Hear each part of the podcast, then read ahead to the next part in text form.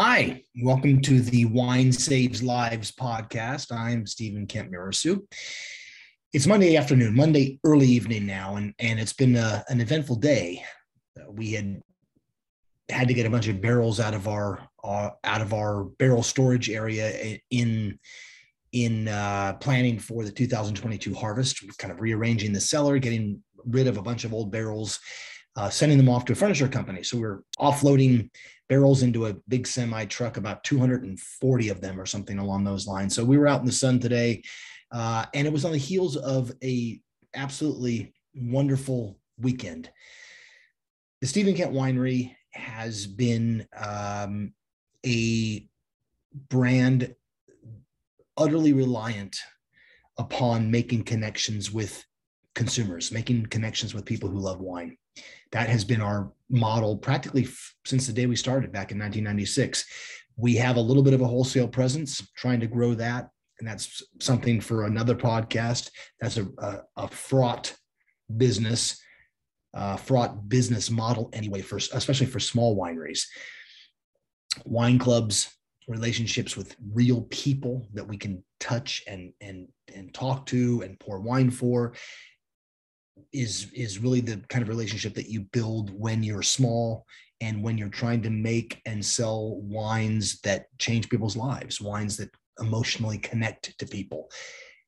You can really only do that i think when you're face to face with somebody when they're in your home come tasting room um, and you get an opportunity to, to sit with them for a while to tell them why the wines taste the way they do what it is that we believe in from a, an aesthetic standpoint. And we've had the great good fortune of being able to build relationships with several thousand people uh, who love what we're doing who dev- devote hard-earned money part of their hard-earned money to the wines that we're making. I can never adequately thank these people. They are the folks who've allowed us to do what we do. I said to, we had six different sessions over the weekend, kind of hour and a half long sessions uh, where we get a chance to talk to, to each group of people when they came through and they had a chance to try a bunch of different wines and, and taste a bunch of really cool little appetizers. And, and I had a little, an opportunity to kind of talk to them uh, before things got rolling and um, I, I have been honored and humbled by the response to our wines over time. Making wine, like writing books or doing anything else that that is sort of uh, of a subjective nature that relies upon somebody taking into themselves, whether it's intellectually or from a sensory standpoint, through the mouth, through the nose, um, is is um, reliant upon having that receiver. The old you know if you're not in the forest and the tree falls did it really fall kind of a thing is a philosophical argument that really kind of comes to bear in our situation. If we make wine if we if we farm for a year really carefully and we make and we crush and ferment fruit for a year and age it for two years and have it be in bottle for another year. So we're talking about three years in between harvesting fruit and having the wine get to a consumer's dinner table. If we've made spectacular wine, in our opinion, and nobody tastes it, does that wine really exist? Uh, if the book that you spent a year writing, if nobody reads it, did it really ever happen? These are not only sort of intellectual masturbatory parlor games. It's a real thing in a way. Um, if there's nobody to take in what it is that we're making, to taste the wine that we're making, the effort goes for naught, to be sure. But even more importantly, I think, and maybe maybe more in a more fragile way, um, are you did did your hospitality ethos did your um, aesthetic principles as far as winemaking go actually have any bearing on what happened um, these, you know, this this kind of thing I think about relatively frequently. Um, it's it's nice when people like what it is we're doing. You know, the the the, the greatest show of respect and like for what it is you're doing is that people are willing to take their wallet out of their pocket. Uh, and and as crass as that may sound, it's it's true. It's not the it's not the end all and be all necessarily. We need enough of that to happen in order to be able to do it again the next year and the next year and the next decade and the next century. Uh, my goal, my desire, I know my winemaking team's desire, my whole team, my hospitality team's desire is to provide the world class experiences, the best possible wine drinking experiences that we can, and to make the best freaking wine in the world. That's the goal. Not to not to be you know good winemakers not to make wines that are sometimes good sometimes compelling sometimes great it's to be making a handful of wines that ultimately change people's lives that's the goal that's the mission and the fact that we saw i don't know how many people we saw two or three hundred people over the course of the weekend who came and and and seemed to um, rally around that kind of conversation was really an, an amazing feeling, an amazing reality for us. This is a, a very competitive business. It's there. There are there are thousands of good wines out there, tens of thousands of good wines out there. Like the pyramid, there are fewer great wines and then there are far fewer iconic wines that that have a point of view that are emblematic of that are symbolic of a winemaking philosophy an aesthetic philosophy a hospitality philosophy uh, we want to be at that little tippity top of the pyramid. That's that's the goal for the steven kent winery.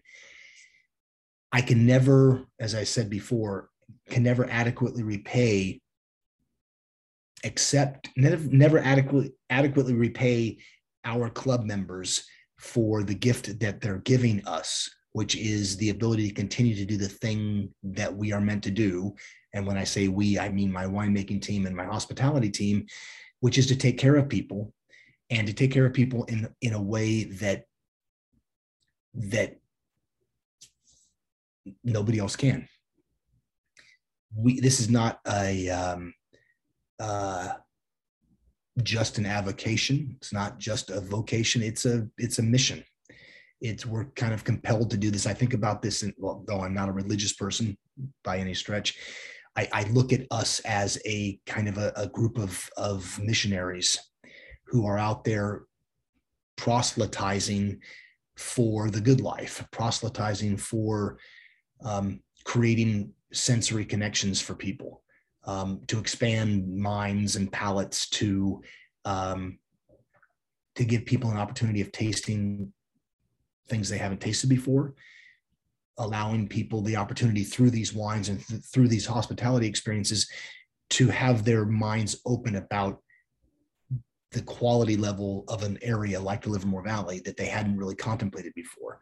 That that what they're experiencing is something that is as good as anything they've had before that's that's from from you know our immodest point of view is the thing that we're that we're i think doing more often than not. And as we compact our line of wines and make fewer wines those wines that we do make are going to end up being better than we've ever made before. So that's really exciting as well. Um, it was also uh, very emotional to be able to be with people again. You know, when in Alameda County recently, in Alameda County, we were the only county in the United States, in the whole country, that had a mask mandate. And while I am um, generally for being safe and generally for making sure that that I shouldn't say generally for, I'm completely supportive of the idea of making as sure as possible that my team and our customers, our guests, our club members are as safe as possible when they're with us. Absolutely 100%.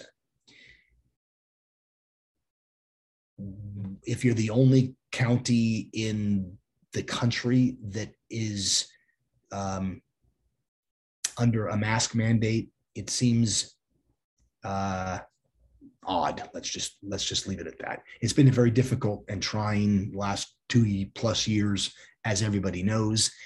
Um, I'm a hugger. I like to um, I like to hug my club members and my friends when I see them. I, I like to be close. I, I, I, like that connection, physical connection. It's been difficult when you're a hospitality company, as we are, um,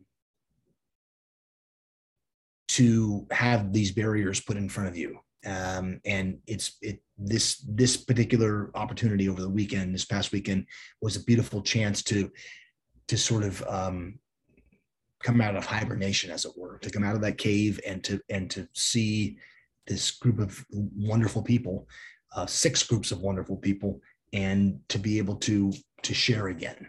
We we hope that it continues. We hope that relative health continues, um, because there's nothing like being able to really share over a glass of wine what it means to be back together, what it means to to taste something that's delicious um, and to be able to um, give to somebody that thing that you've worked really hard on for their benefit and for your our benefit obviously. So that was it was a great weekend. Um, we're we're headed right into harvest. We are looking at probably if if if current, you know, relatively recent past history holds, we're looking for harvest to start in about three weeks.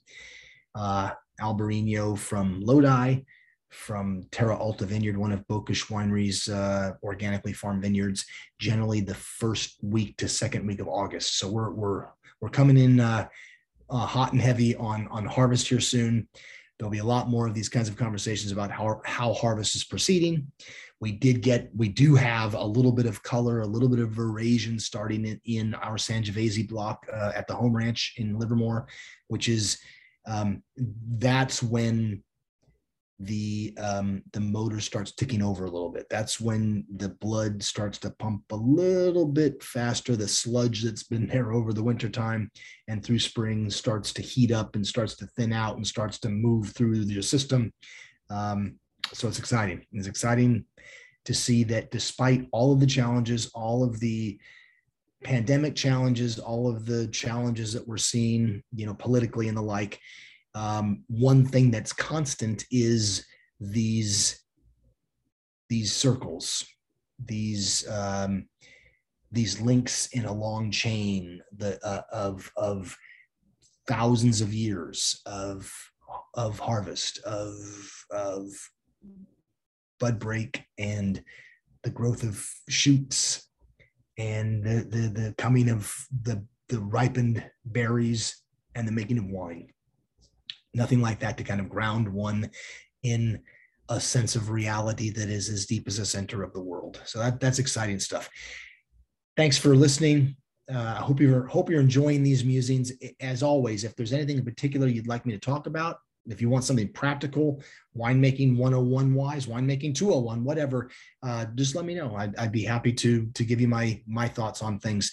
Steven Kent Mirassou, Wine Saves Lives. Thank you very much. Have a great evening.